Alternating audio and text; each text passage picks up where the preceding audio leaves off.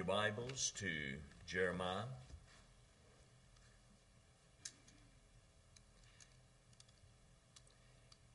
In the book of Jeremiah, we look at verse 9, I mean, uh, chapter 9, uh, verses 1 and 2.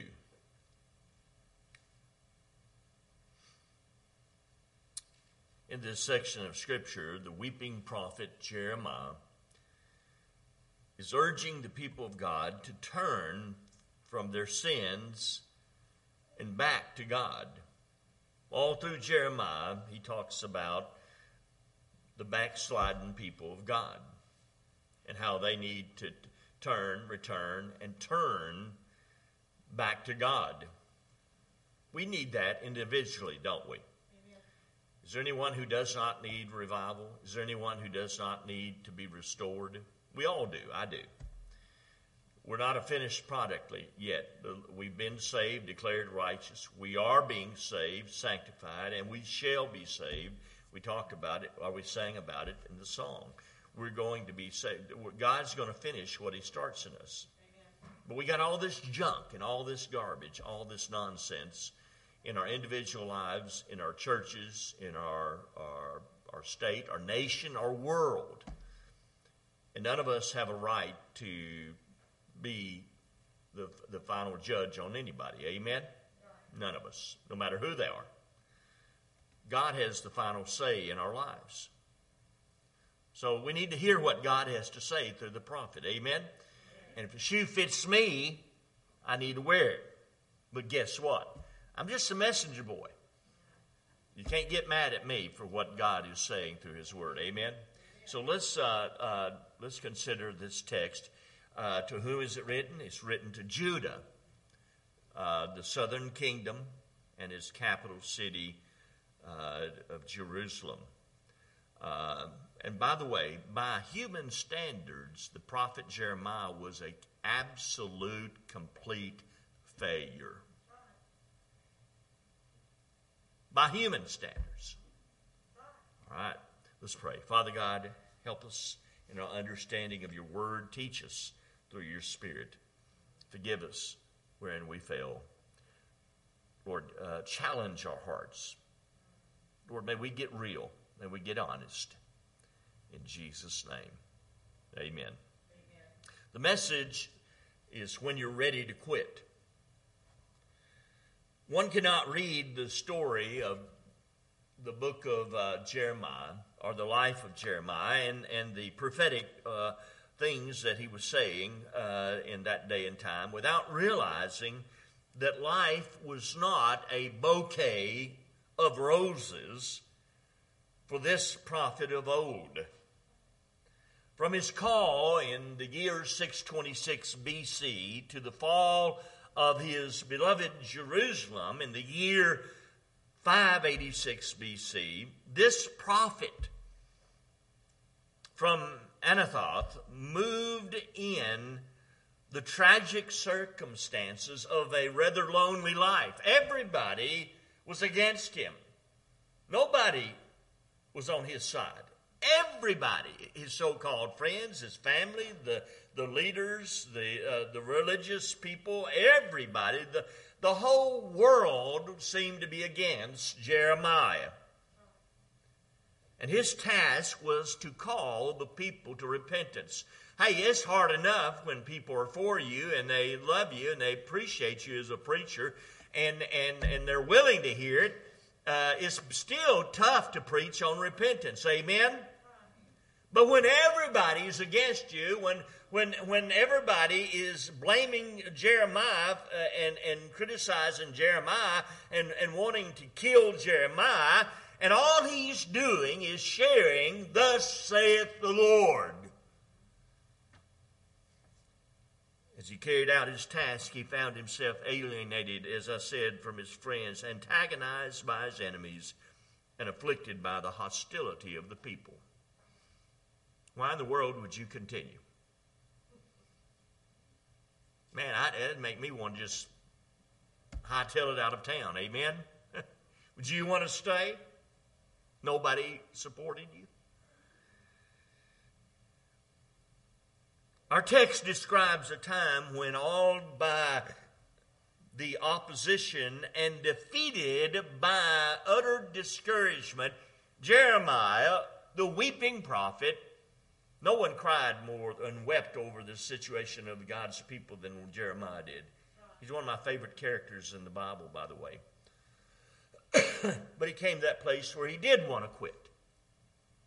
He wanted to abandon his God given task and, and, and instead settle for a life of seclusion. He wanted to retire completely. This is what the text says. Uh, oh, he said that I had a desert, uh, I had in a desert a wayfarer's lodging place, or uh, in other words, that was a, a, a, a wayside shack in the desert. How many times have you ever wanted to just go and, and just uh, uh, build you a little shack out in the desert uh, away from everybody?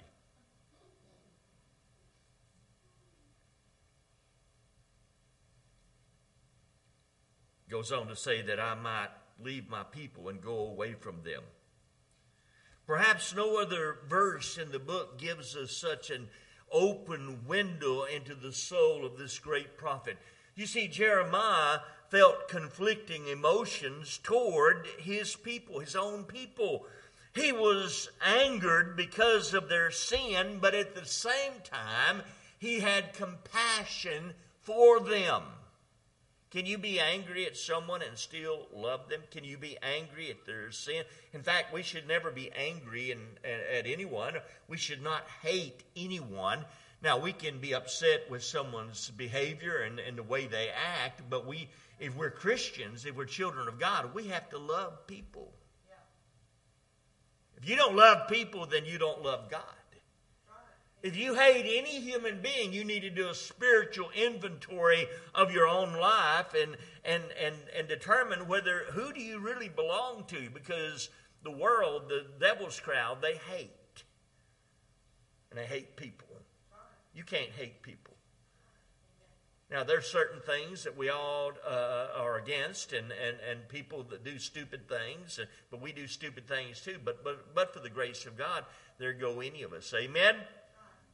so before we condemn others, we need, uh, we need to be very careful to pull that crossbeam, that railroad tie out of our own eyes instead, instead of that little splinter in someone else's eyes Oh, we make that splinter uh, real big, don't we? Because we're, we're looking at everybody else by our own standard. When we compare ourselves to our standard, we look better than a lot of people. We're better than a lot of people. But when we look at God's holy standard, none of us are good. All have sinned and come short of the glory of God. No, there's none righteous, no, not one. Folks, if we're going to heaven, it's not because of anything good and worthwhile about us. We don't have any righteousness. If we're going to heaven, beloved, it's because we know Jesus and his righteousness. And listen, if we're and, and before we condemn uh, all these people, and Jeremiah wasn't condemning them. He was he was preaching what God had laid on his heart regarding the condition they were in. They were on dangerous ground, and God was very well uh, uh, about to destroy them and kill them, and God can do that. There are a lot of Christians who are out of the will of God, who rebelled against God, who would not do the things of God. That they're saved so as by fire, not because they barely escaped hell, that's not what that means. It means that all their good works and rewards that they would have accumulated and otherwise laid at Jesus' feet, they're, they're burned up in judgment. So Jeremiah is warning the people, but he's warning us too. Isn't this verse also a window into our own soul? Is there anything, listen to me, this is very important. If there's any, is there anything which decays our stability, destroys our productivity, and diffuses our ability like discouragement? How often we find ourselves like Jeremiah of old in Jeremiah's shoes. We're confronted by a great enemy And listen, he had the same enemy we have. He had the devil to contend with. He had the, the evil world philosophy. He had the, uh, the, the sin nature to contend with. But so do we.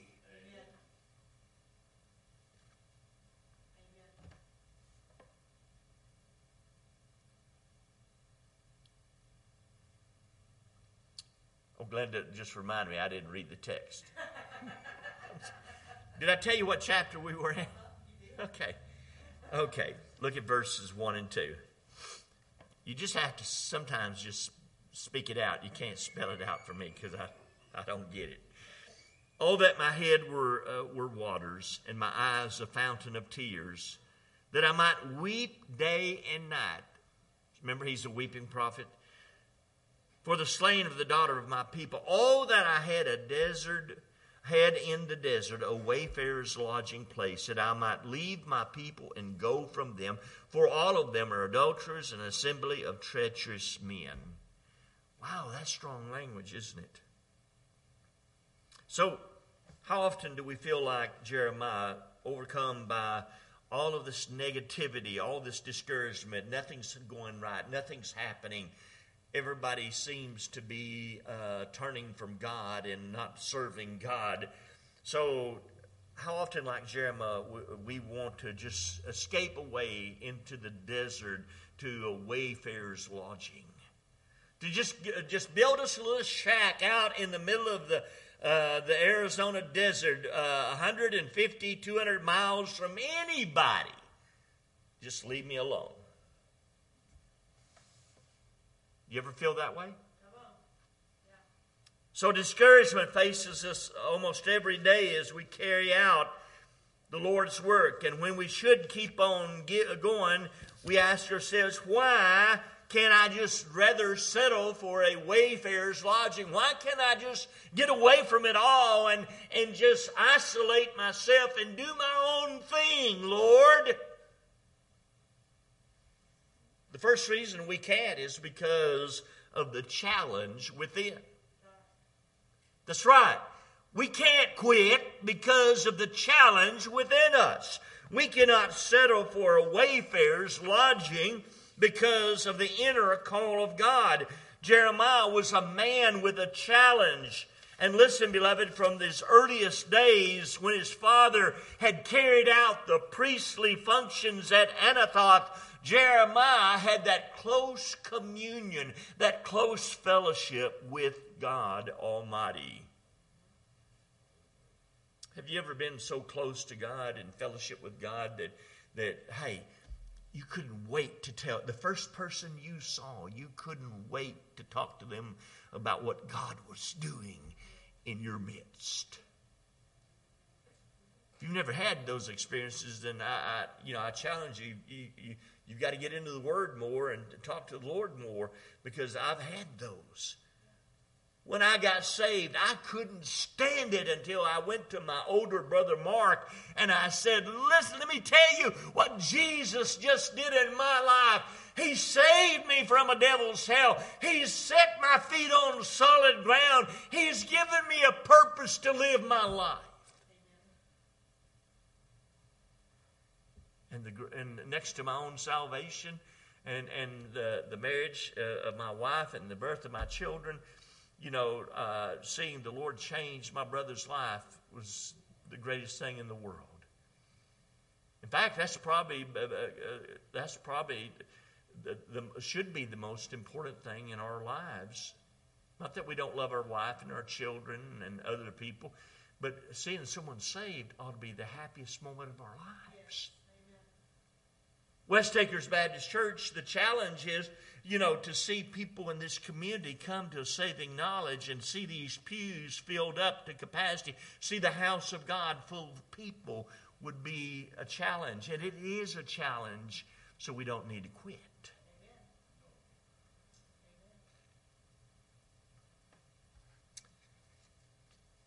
So the challenge. Uh, is planted deep within the heart of Jeremiah. And out of that experience, out of that communion with God, is explained in verses one, uh, 4 and 5 of Jeremiah chapter 1. Now the word of the Lord came to me saying, Before I formed you in the womb, this is talking about Jeremiah, before I even formed you in the womb, God says to him, I knew you. And before you were even born, I consecrated you. And I have appointed you a prophet to all the nations. Now that speaks volume. You know what that means? Child of God. You say, oh, that's just for Jeremiah. No, it isn't. That's a challenge to me. That's a challenge to Glenda. That's a challenge to every one of you. Are you listening carefully? That's a challenge to go out into the highways and byways of your world. That's to go out in your own Jerusalem. How many people are around here? And you say, well, yeah, but they're not our kind of people. Where's the Bible teach that? Oh, oh, they're they're you know they're too rich, they won't come here. They're too poor, they won't come here. They're they're black, they won't come here. And and and and and we better we better look at people as people, not because of the uh, color of their skin or the status of their lives. We ought to look at the neighborhood around us and say, "This is my field of service." And I'm going to reach them for Jesus. How many hay barns have I seen in my lifetime? I'm, I'm telling you the truth. You, you, you know I'm a straight shooter. Amen? I'm not going to tell you something that uh, I'm making up. It's how I, I, it's my conviction. And I'm not going to mince any words with anybody. My, I, I wouldn't mince words with my own mama and daddy, and I respect them more than you can imagine. My dad's in heaven. But let me tell you something. I've seen more people who forgot what their mission was. They forgot what their purpose was. They forgot what their field of service was. They forgot there were people within the, the sound of the bells of, of, of, the, of the church ringing out. In the shadow of the steeple, they were dying and they were perishing. And all the while, we're saying, they know where we are. They won't know unless you go. When's the last time we invited someone to church in this community? Oh, I've, I've heard it for four. I've been in ministry. Listen, I've been in ministry for 40. I started preaching when I was 16. I took a break because I was out of the will of God, running from God. But 40 plus years, 43, 44 years, something like that. 46, 47, whatever it was. 47. And time and time again, I've talked to people about how come this church building is in, in, in disrepair? And the building's not the church, but it's stuffed full of hay bales. Or it's crumb, uh, the, the roof is caving in and and and they say, oh, they haven't had church in 50 years, or are they just shut down? And and and I wonder, they forgot what their business was. That's going to happen to all the churches in the Delta if we don't wake up. Amen. Now, I'm not telling you something I wouldn't tell Helena First Baptist or I wouldn't tell uh, Second Baptist uh, uh, in town, or both Second Baptists, because we have two Second Baptists, and they're both members of our association. One's black, one's white. I'd tell that to Turner. I'd tell that to Elaine, Elaine Baptist Church. I'd tell it to Lexa, but Lexa, hey, the Lexa's reaching their community.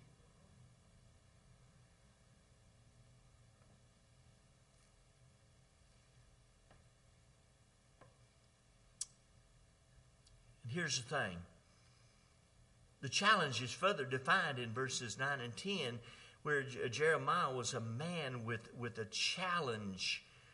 And although Jeremiah, Jeremiah felt inadequate to the task, listen, that's a lot of the problem. We say, well, I just don't know what to do. I don't feel adequate. You tell what you know about Jesus. Amen? Amen?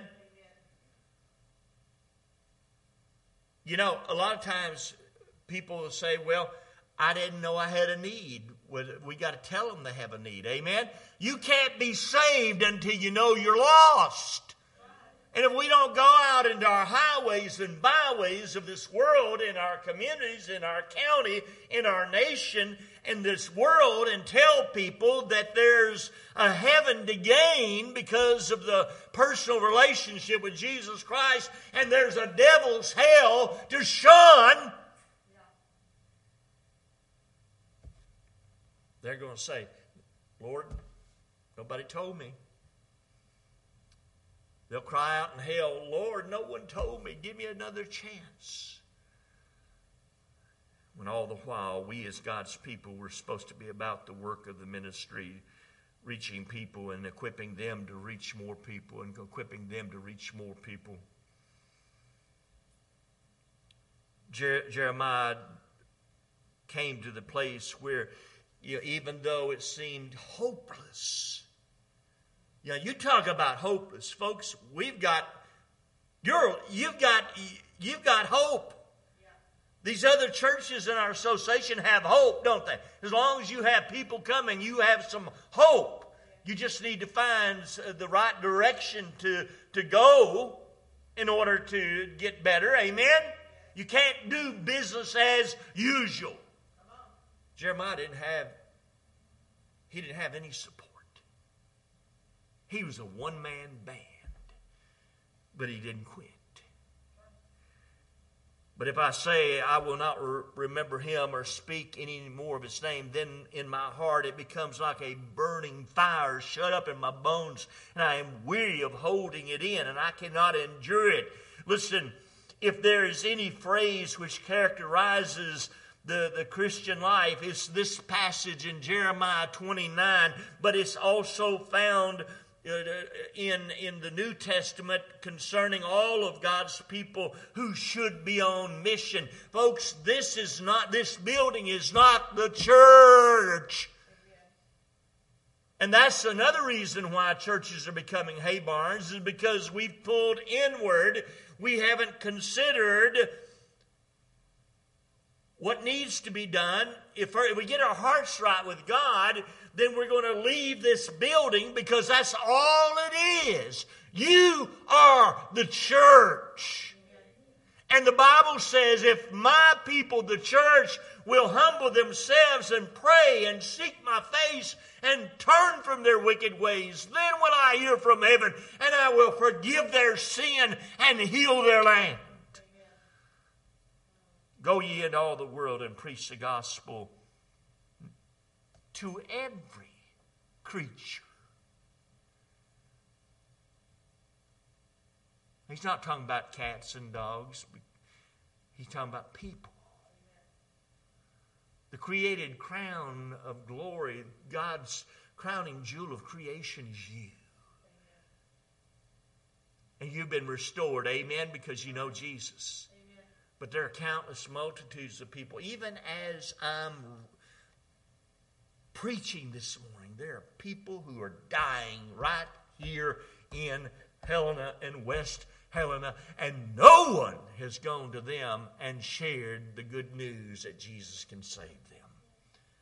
Folks, that's it. The least we can do is get people is get people under the message of the gospel. Let all the other, uh, uh, you know, details work themselves out where they go to church and where they join and where they serve and all that. Get them saved.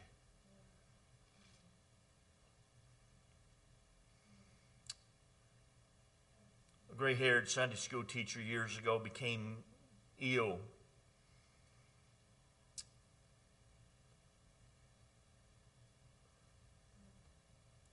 He was uh, an older man, He'd, he had been a faithful Sunday school teacher, but he was dying.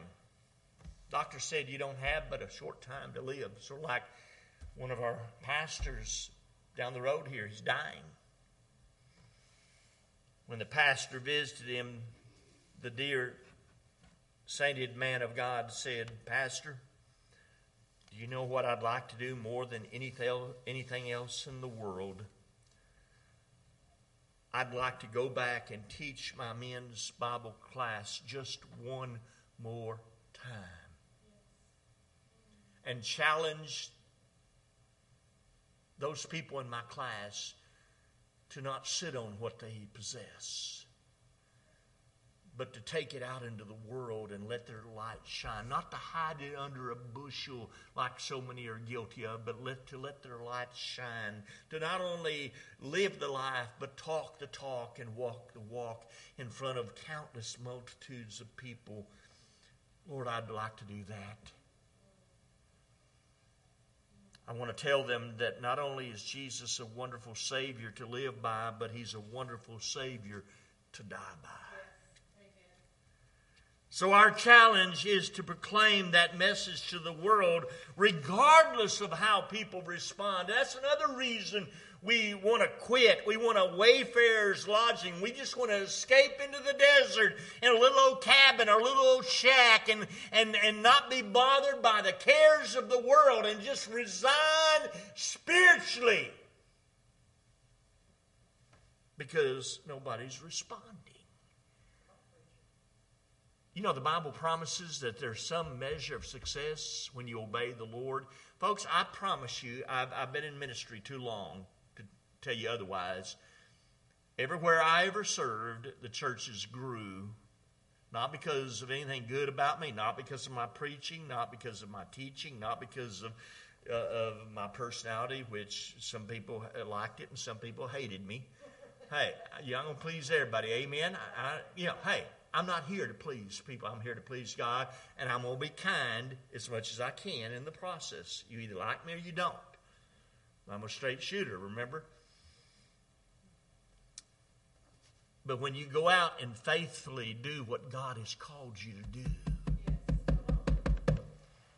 if you're not settled for a wayfarer's lodging, you just want to quit, you just want to cease to exist, or you just want to do business as usual, you can't do business as usual in the kingdom. Amen? But when you do it God's way, He promises success. Oh, not saying, I'm not trying to say that, hey, if, if, if we really got on fire for the Lord and we got excited about the things of God and we did, and we, and we, and we, and we started doing some things that we've quit doing because there's, we say, oh, there's no point. There's only eight of us here. What did Jesus do with, with uh, uh, 11? Well, he had 12 uh, disciples, apostles, but one was of the devil. One never was saved. Amen. But what he did really with 11 who were saved, he turned the whole known world upside down with 11 people who are no different than you or any other church in this, in this state or this country or this world. Hey, we just turn Phillips County upside down, don't say it won't happen. We got to quit settling for a wayfarer's lodging out in the desert somewhere and get busy about doing the Lord's work, regardless of how people respond. Forget that. Don't worry about that. Just be faithful. You're going to have more people turn you down and say, I don't want to have anything to do with that hey, sometimes you may talk to 30 people and no one will respond, but that 31st person, are you listening? That 31st person will respond. But if we don't do anything but business as usual, we're going to die and become a Habor. Remember, I'm not picking on, I'm, this is the same message if I was preaching any other church in this association. This is the same exact thing I would tell them. You know I would, amen? Regardless of the hostility, the indifference you encounter, regardless of the lack of understanding, we cannot quit and settle for a wayfarer's resting place because that challenge is literally burning in our hearts and we cannot escape it. We can't quit because of the challenge within. We can't quit also because of the challenge without. Listen,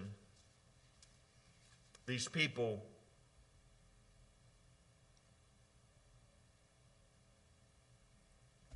they didn't care. And they thought Jeremiah was just a big fool. But it, he didn't quit, did he? Jeremiah didn't quit. He kept on preaching for years and years Not one single convert, not one single person turned back to God for years and years. Can you imagine?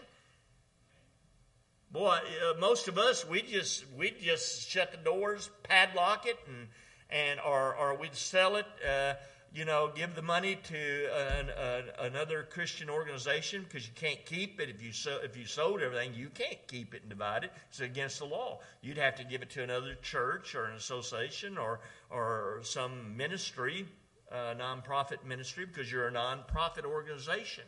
So a lot of people think, well, we just sell it and divide it. You can't do that legally. But there's no reason to do that. We had one church We've already had one church in the last year and a half shut their doors because they settled for a wayfarer's lodging. God, help us. Does that not break someone's heart? For a year and a half, I've grieved over that fact.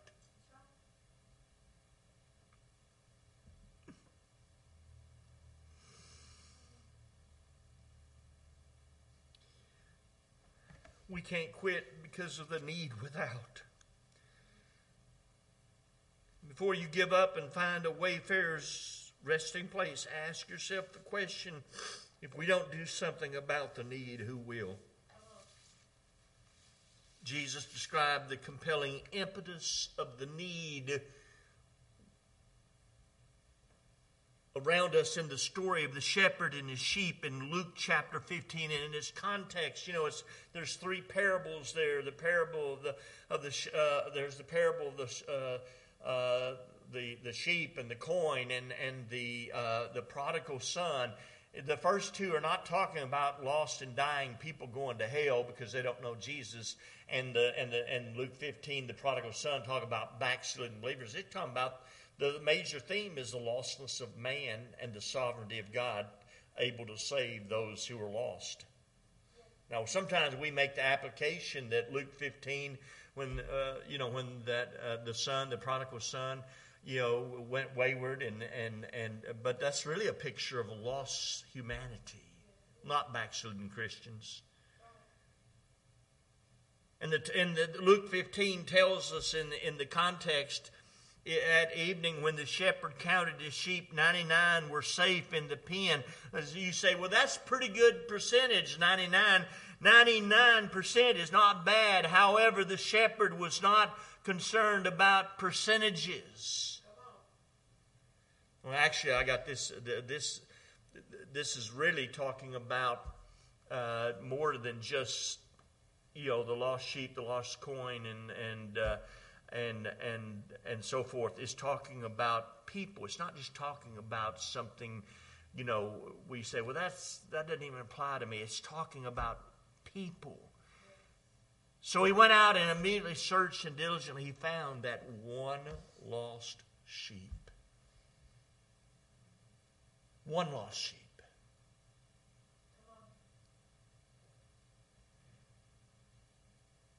Do we care about that one lost sheep?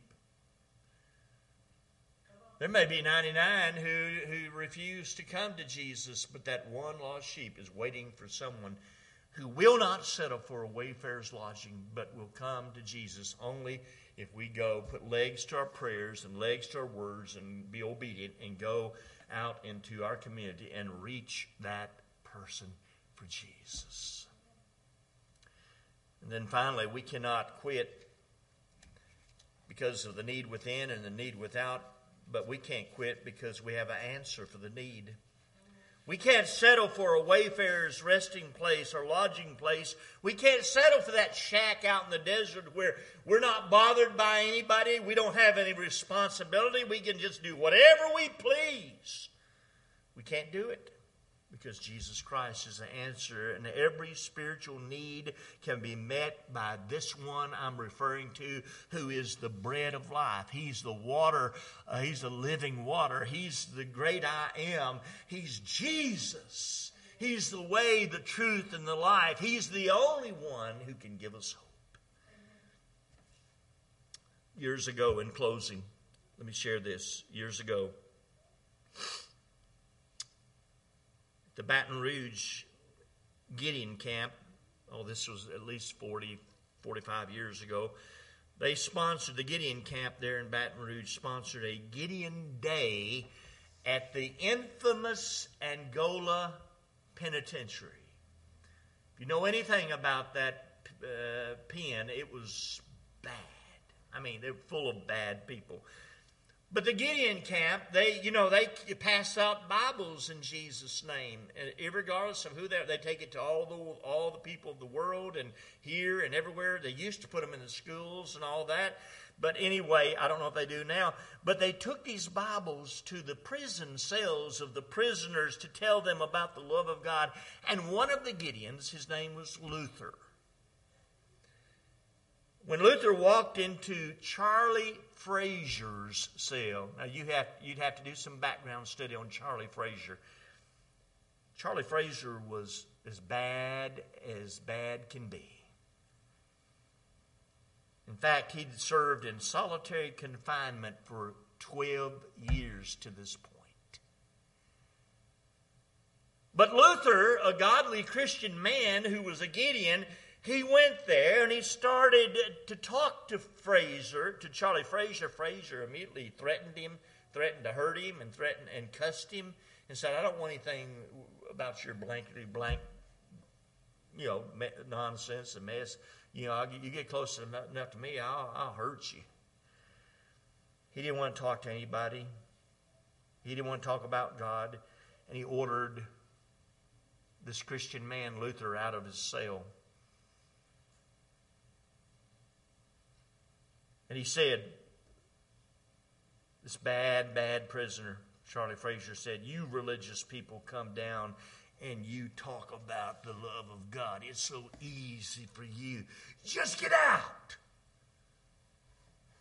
Luther put his Luther walked over and put his hand on Frazier's shoulder. He wasn't scared. And he looked up because he the guy was big. He looked up into his eyes and he said, Fella, I just want to tell you that I do love you.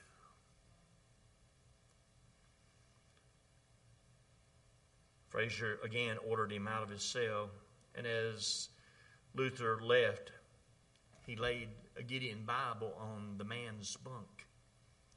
And he said, This is the Word of God. I hope you will read it. A few days later, Gideon Luther received a phone call from the chaplain there at the Angola Penitentiary in Louisiana, and he informed Luther that Charlie Frazier was different. Something was different about this notorious criminal who, uh, who was, you know, bad to the bone. He had trusted Jesus. He read the Word. And the Spirit of God went to work in his vile, corrupt, depraved heart and soul, and he breathed into that dead man, that dead, spiritually uh, wicked, hellbound man's heart. He breathed into him the life, the breath of life, the spirit of life, and he became a brand new person, no longer dead in trespasses and sins, no longer desiring to do the things of the world and of the devil, but now a child in Christ. Was different. And the chaplain said, You've got to come down here.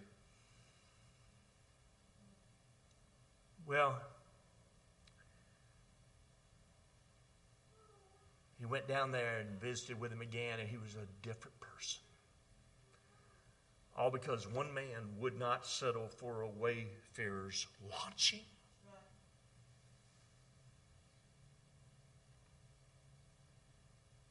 That Gideon was bound and determined he was going to reach that man. He got saved he became the superintendent, Sunday school superintendent over all the prisoners. This wicked, vile man, now saved. Not long after he, he the prisoner Frazier was stricken with cancer, and he died. But it said that he had influenced and led many of those prisoners, many on death row, to the Lord Jesus Christ. Now, I know some people say ah, they, they just prayed in order to have a life insurance policy to get them out of hell. We don't know that. Some did, but some probably didn't. Hey, we're not the final judge. Amen. Who are we to judge that? The result is the proof is in the pudding, so to speak. Oh, taste and see how good the Lord is. See, we know we know that Frazier got saved. Luther Frazier got saved, or Charlie Frazier rather got saved because he was a changed man. Amen. When he died, his obituary was put in the New Orleans paper. And the Louisiana Attorney General at that time was quoted as saying in that article in the paper, We don't know what changed Frazier. Oh, but Luther knew, the Gideon knew, Jesus knew, God knew. And all those who were influenced and led to the Lord by that notorious, that once notorious, now child of God, who's now in the presence of the Lord, they, they all knew what happened because they too experienced it. Oh, but he was a notorious criminal. He killed guard, several guards in attempting to escape over the many years he was in the pen. But he was a brand new man. And the article went on to say, I don't know what came over him, but whatever it was, it changed his life. We know the answer. We don't quit. We don't settle for a wayfarer's lodging, beloved. We don't throw in the towel. We never, never give up. Amen. We stop doing stuff that doesn't work. We stop doing business as usual, and we, and we, we start fo- refocusing on what is it going to take to reach our community, our world for Jesus. And then do it. Jesus Christ is the answer to man's deepest needs. That's why we must never, never, never quit. Father God, have your sweet way in our lives as we stand.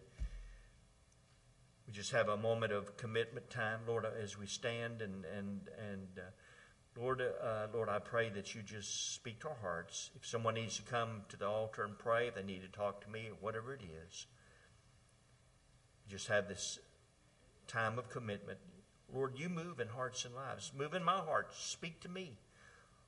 Lord, I, am ignorant. I'm stupid. I'm inept. I'm, I'm undone. I, Lord, I don't have any answers. Only only you, God, through your word and through Jesus and the Holy Spirit, can you help us?